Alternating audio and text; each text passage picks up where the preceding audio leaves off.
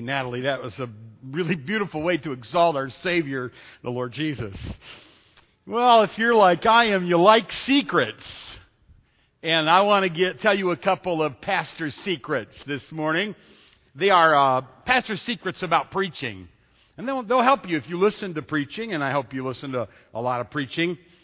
Here they are. Number one, every sermon should have a big idea. We talked about this before, but I like to say it again. Every sermon should have a central truth, a big, hairy idea. So after you got to church, somebody should, you know, on the way home, you, you, know, you should be able to say, so what was the big idea? And then immediately you should be able to say, this was the big, hairy idea. This was the big idea.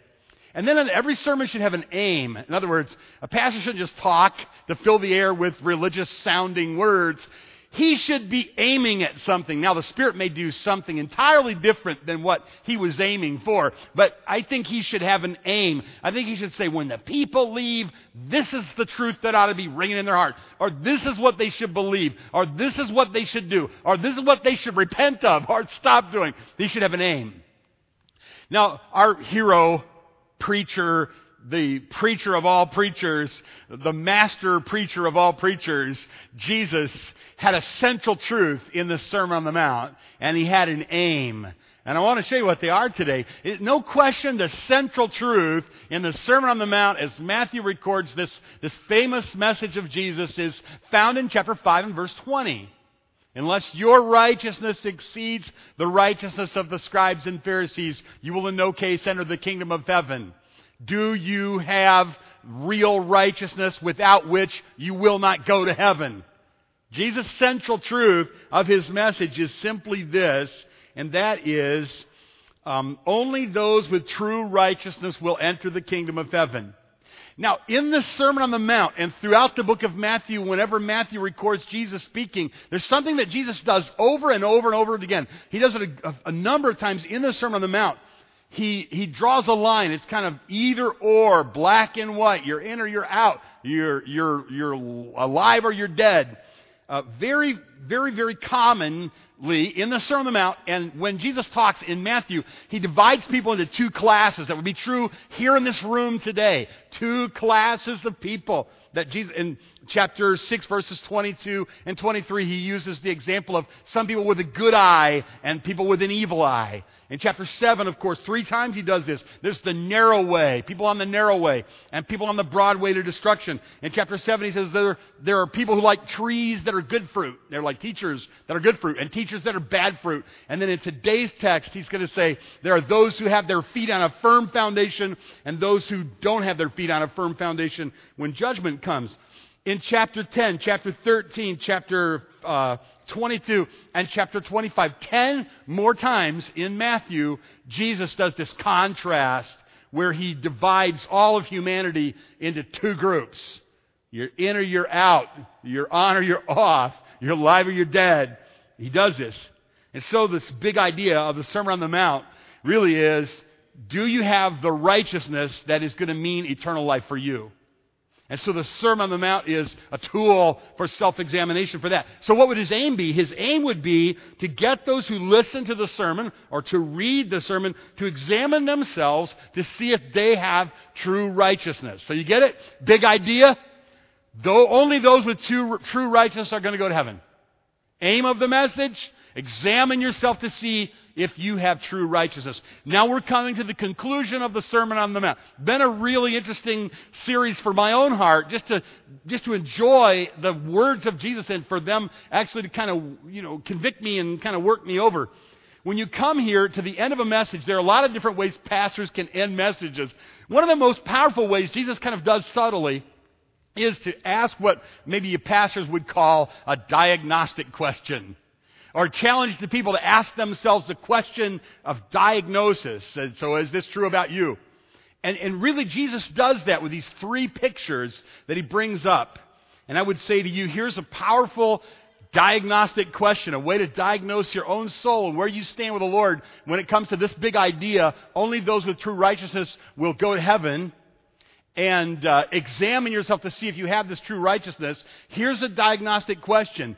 When you look at the Sermon on the Mount and when you look at your life, do they look alike? Please don't think about somebody else right now. Just when you read the Sermon on the Mount, would you say, That's what my life looks like? Or would you say, My life doesn't look like that? Maybe a better way to say this would be people who really know you the most, know you the best, and they're with you at times when you're really yourself. Would they say, Your life looks like the Sermon on the Mount? More importantly, when God, when we come to the end of our time and there's the judgment of God, will God say, Your life look like my words in the Sermon on the Mount? I think you will agree that's a powerful, powerful diagnostic question. If somebody were having a conversation and they were to say, Who do you know that really their life looks like the Sermon on the Mount? Is it, is it possible that your name would come up in, in that conversation? And can I lay this truth gently on your soul as our congregation as pastors, can I just lay this truth gently on your soul? Wouldn't this be a powerful and helpful thing for us to think about this morning?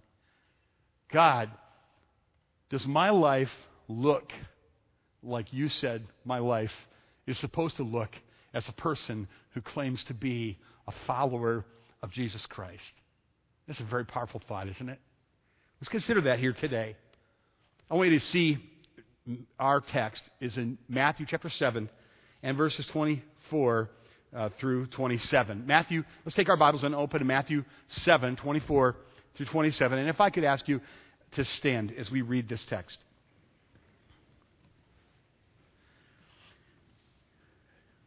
Therefore, whoever hears these sayings of mine, whoever hears these sayings of mine and does them,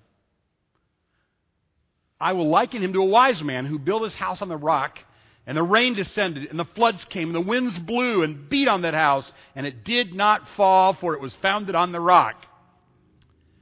But everyone who hears these sayings of mine, everyone who hears these sayings of mine and does not do them, will be like a foolish man who built his house on the sand.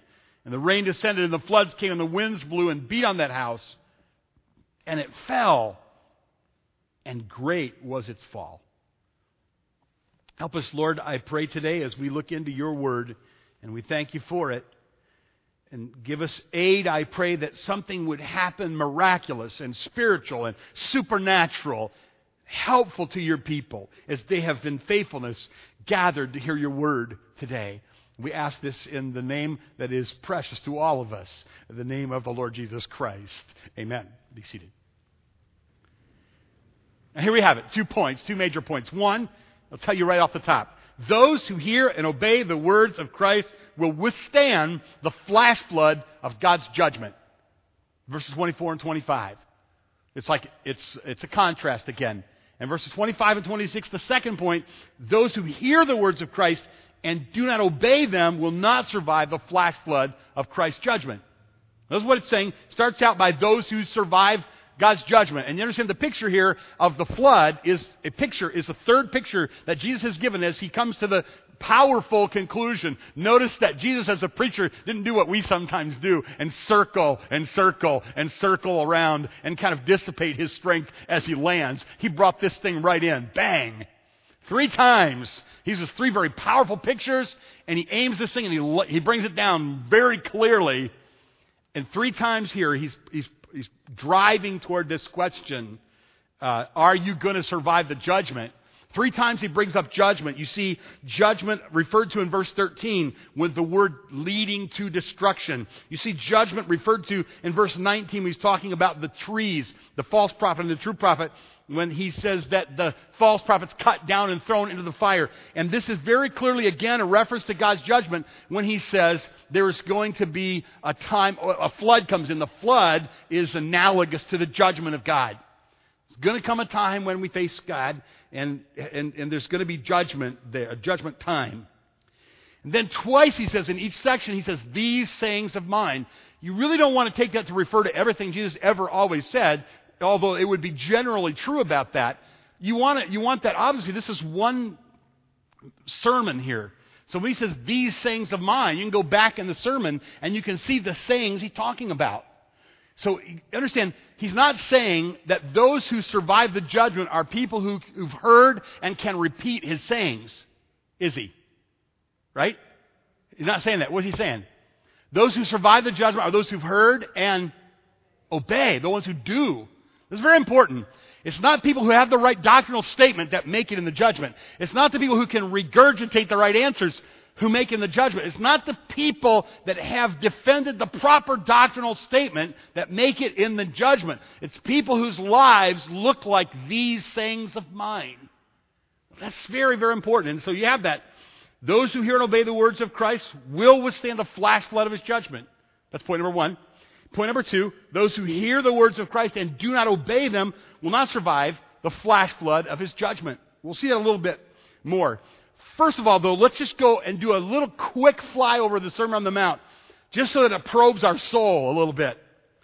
Uh, and hear this now. You have, uh, as an example, let's go through the, the Beatitudes. A person who uh, hears and does the sayings of Jesus. These are the sayings of Jesus. A person like this has genuine humility. A person like this has grief over sin. A person like this has meekness. Um, in other words, they may be powerful, but they don't use their power to hurt people. Be careful with their power. They have a hunger and a thirst for righteousness. And they're merciful and they're pure, pure, pure in heart. They're always trying to be peacemakers. They're willing to suffer for righteousness. They love the law of God. And their life is filled with good works that believers and unbelievers alike can see and glorify God. These sayings of mine.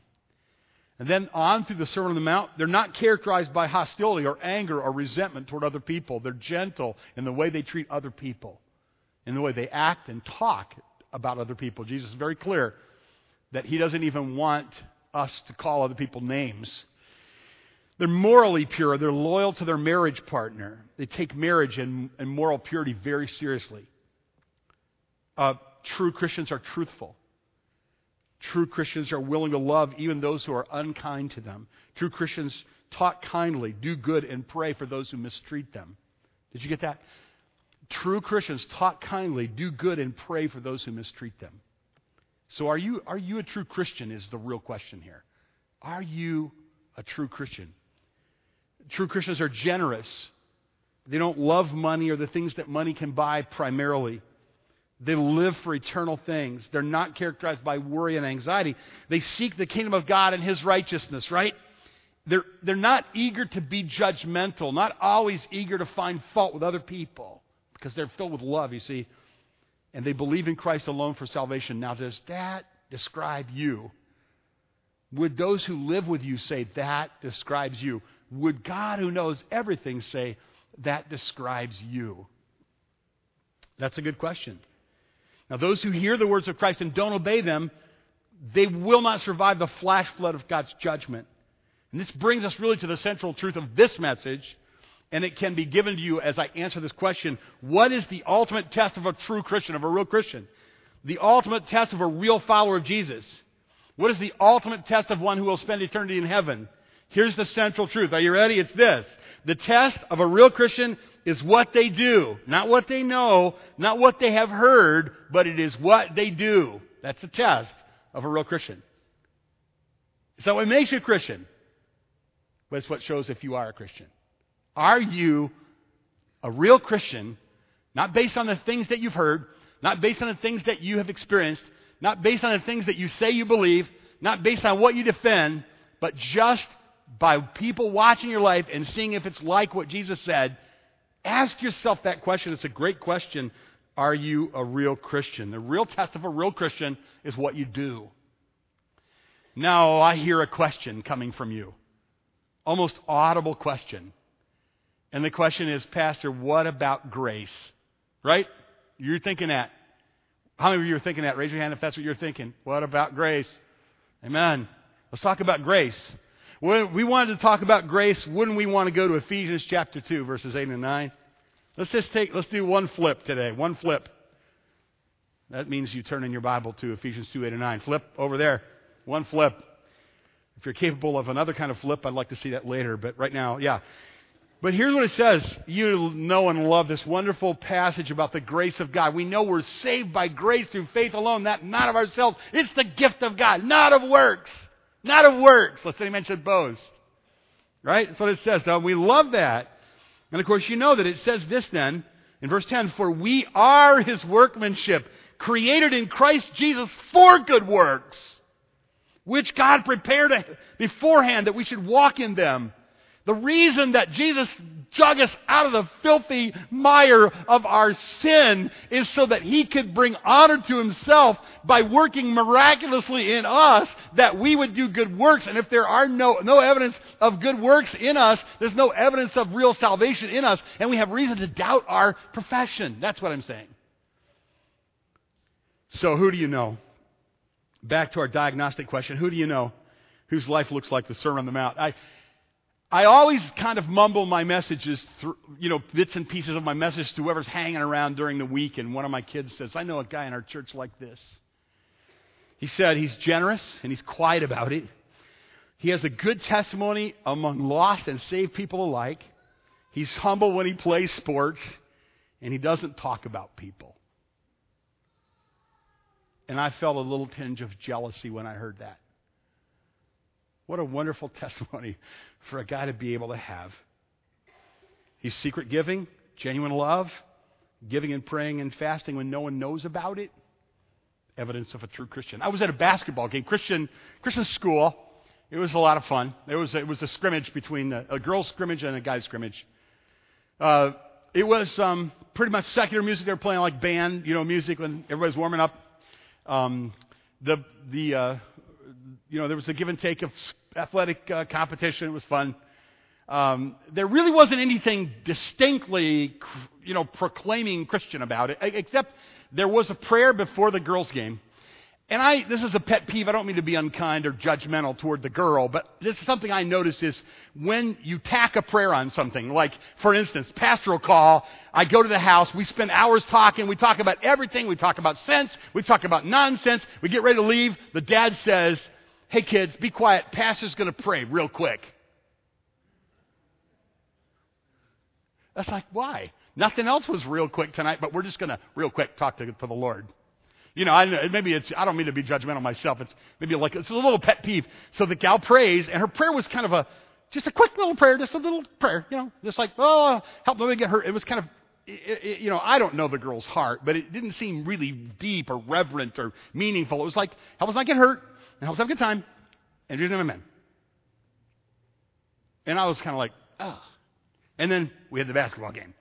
Guys' game, they call on a guy named Brandon Coe to pray. African American kid. Gets a microphone. He walks out there like he knows Jesus. And he prays, and everybody in that room knew he was connecting with God because of his reverence for God, because of the way he said Jesus' name. And when he said amen, I said, thank you. Now let's play ball. Because I had a feeling that he had reverence for God. And we had been to see God and to meet God and to talk. That I said to the kids, "You know that kid? Yeah. Like, is he a real Christian? Oh yeah, he's a real Christian. He's a real Christian." This is what Jesus is driving at. Can it be said of us? He is a real Christian. She is a real Christian. Two pastors both frequent Starbucks on Ireland Road in South Bend, Indiana. One of them comes in, he doesn't spend a long time, he kind of blows in, he knows everybody's name, and he knows everybody's story, and he's a generous tipper. And then he is back to work. Christmas time comes, this pastor always comes back in. He's well known for putting a $100 bill in the tip jar at Christmas time. You want to be working when that happens, right? Another pastor comes regularly, spends a great deal of time studying. He has big, like noise canceling earphones. They're like the kind when you mow the lawn. He puts them over his ears because he's trying to avoid contact with people because he uses the place to study. But one of the workers kind of probes finally into his life. Both pastors are devoted Christian men.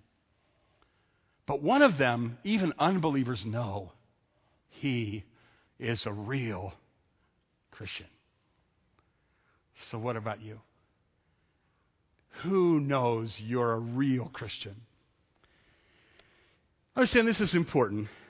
There is no failure so great, no failure so final, so irreversible as failure when we face the judgment of God. You see these fail videos, you know what I'm talking about? Fail videos? Yeah, you're laughing already. Some of my favorites are like skateboarders. No, if you're a skateboarder, don't get mad at me. But it's like, come on, seriously, it's a it's a it's a riot. You know, the skateboarders that do these amazing things and they hurt themselves in really bad places, and it's humorous, you know, right? Um, my, one of my favorites was the uh, you know the marriage fail videos when you're trying to do a wedding and, and everything's supposed to be and you know people fall in the water and so forth. There's one that, that's a favorite of mine. This might tell you something about me and my need for repentance myself this morning. But where the, there's a gal and she's in a wash tub stomping on grapes. Have you seen that one? We should show it. And she falls out. And she's not seriously hurt, but she knocks her wind out. So she's making these really horrible noises when they cut back to the studio. And you can tell the people in the studio are trying really hard not to laugh. It's like, oh my, she really hurt herself. Uh, you got to be careful when you watch stuff like that. You don't hurt yourself laughing. It's just, and the reason it's funny is maybe two reasons. Number one, you know the person didn't seriously hurt themselves; they recovered. You know, or number two, they were so stupid they deserved what they got. Right? I mean, it's like, oh, whatever. So you laugh. Now, here's the thing: Jesus, when he is giving this warning at the end of his message, it's not a joke. It's not funny. The only one laughing in the judgment will be he that sitteth in the heavens will laugh, and the Lord will have them in derision after the people who mocked God and who rejected God and who were hypocrites and fake and they weren't real, they won't be laughing. Jesus, you see, this is a this is this message. You know, don't you don't you hear people talk about the Sermon on the Mount like it's kind of a effeminate, happy little moral code thing where Jesus is saying, let's be nice to everybody, kind of like the ultimate flower child. Don't you think? They didn't read the whole message. At the end, he's like going, straight at it, isn't he? You're either going to heaven or you're going to hell. There's a judgment coming. It's a flood. Only those of you who are following me and what I said, you do what I say, are going to make it when that judgment comes. Be warned now. And then he speaks with authority and he stops them. They go, wow, he spoke as one having authority. It was serious.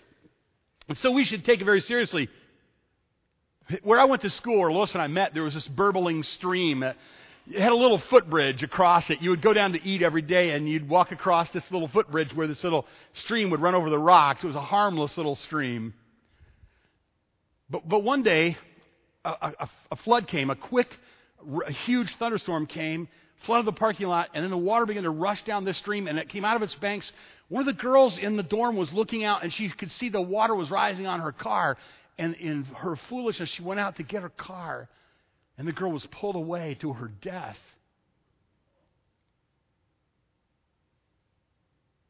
Nothing funny about that. Whenever I would walk across that little footbridge and look at that stream and look down toward that lot, I would think about that girl. You can imagine from just an innocent little storm, somebody has to call her mom and dad and say, You aren't going to believe what happened, but your daughter drowned on the campus, under the bridge. She couldn't get away. If you could see what God's judgment looks like, you would never laugh. You would never want, you would never wish that for your very worst enemy. You wouldn't want to be there yourself. Jesus, in his infinite love, is warning people, and through the centuries, this truth rings through the centuries if you don't believe in me and do the things that I said, you will not survive this judgment. But if you believe in me and do the things that I say, you will survive this judgment. Now, there's one more thing. Your appointment with judgment could happen at any time. The judgment won't be immediate, but your appointment with the judgment could be set at any time. For a number of reasons, you could die. And none of us really knows how long we have. But once that the, the Bible says it's appointed to a man in Hebrews chapter 9, wants to die, and after that, the judgment is an appointment. Or it may be that Jesus' return in the rapture could be any instant, and, and, and you, would, you would not again uh, believe. Or it could be that God would give you up. As the Bible says, sometimes God gives people up because of their stubbornness. And He says, enough, and He gives you up. So the judgment is a great judgment, and there's no it's a failure to withstand a judgment is greater than any any failure because it's irreversible. And it could happen at any time, so it's not something that we should be lighthearted about. It could happen at any time to anyone we know. Yesterday I talked with my my son-in-law Austin about his work, which is pretty sobering to do. He said he has to, in his line of work, try to remove himself emotionally from people. I'm like, you know, that's funny because in my line of work, that's exactly the opposite. I try to involve myself emotionally. That's what we have to do in our lines of work. But he said that last week he had to deal with a boy that he tried to help, a 24 year old young man that he tried to help, but failed. And he had to deal with the body of this boy. He had to go up from the basement and tell his parents that he hadn't survived his drug abuse. It's, these are matters of life and death that we're talking about. So the question then rings in our ears Are you a real Christian? Are you a real Christian? I heard Lois say this the other day. She'd gone to a wedding. She's talking about a woman named Paula. And here's what she said. She said, Paula, she's just kind of like talking to herself, said, Paula is a real Christian. Well, that made me listen. Like, tell me more. Oh, she said, you remember Linda and Paula, Linda's Lois's sister, and I called her yesterday and I asked permission to tell you this story. And Linda graciously granted me permission. She said, you, you remember Paula and Linda, they had words. Well, you know, it's one thing to have a disagreement. It's another thing to have a disagreement with a Christian. You kind of expect more of them, right? It's another to have a disagreement with a Christian over sports. And worst of all, almost impossible, have a disagreement with a Christian over sports involving your children. Am I right? Linda and Paula had a disagreement. Christians in the same church, in the same Christian school, over sports involving their children. And there was this difficulty that went on, and Paula called Linda one night, and Paula said some things to her that hurt her. And so when they hung up the phone, their relationship was broken. Their friendship was broken. Their fellowship was broken. Next morning, Linda's coming into church, and there's Paula, and she thinks, oh no. Just inside the door, waiting for her. Paula's waiting for her. Linda walks in the door, and Paula burst into tears. And she says, Linda, I'm so sorry for what I said last night. It was wrong. I was wrong to treat you that way. Will you please forgive me? And Linda said, Well, I, that's okay. But Linda told me, she said, the relationship wasn't the same. There was distance. She couldn't forget the things that Paula said about her girl. And then, a lot of you know, tragedy struck Linda's life, and she got cancer. Linda had six kids, so she worried a lot about her life and her kids. She prayed a lot for God to give her comfort, and He did.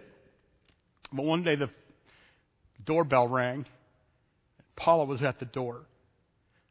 Paula had brought over a meal, a huge meal for her whole family six kids and a husband. And all during the time that Linda had treatments, once a week, Paula came over and she rang the doorbell. Linda said she didn't just like bring over pizza, Ken. She brought over a full meal. I said, How do you feel about her?